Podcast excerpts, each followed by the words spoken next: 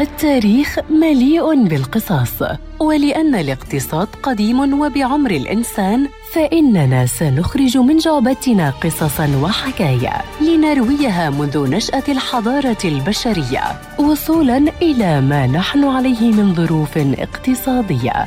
في بودكاست تاريخ الاقتصاد مع المدون الاقتصادي مجد النوري عبر إذاعة أجيال ومنصاتها المختلفة.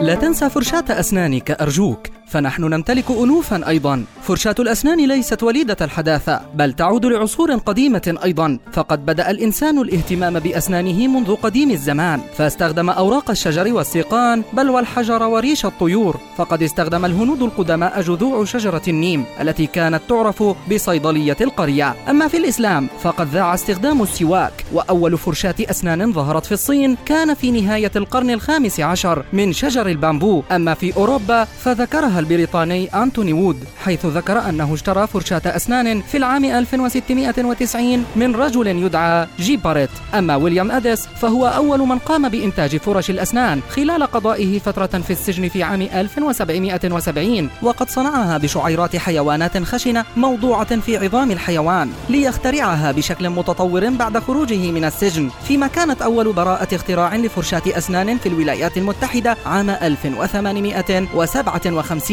وقد تم استبدال شعر الحيوانات وإدخال ألياف النايلون من قبل شركة ديبونت وذلك عام 1938 وفي عام 2003 اعتبرت فرشاة الأسنان هي الاختراع الأمريكي الأهم الذي لا غنى عنه في الحياة اليومية متغلبة على كل من السيارات والحاسوب والهاتف النقال وفرن الميكروويف. وهي الأمور التي سيتناولها بودكاست أجيال التي ما إن أنهت تاريخا حتى فتحت الصفحات لتأريخ مهم آخر.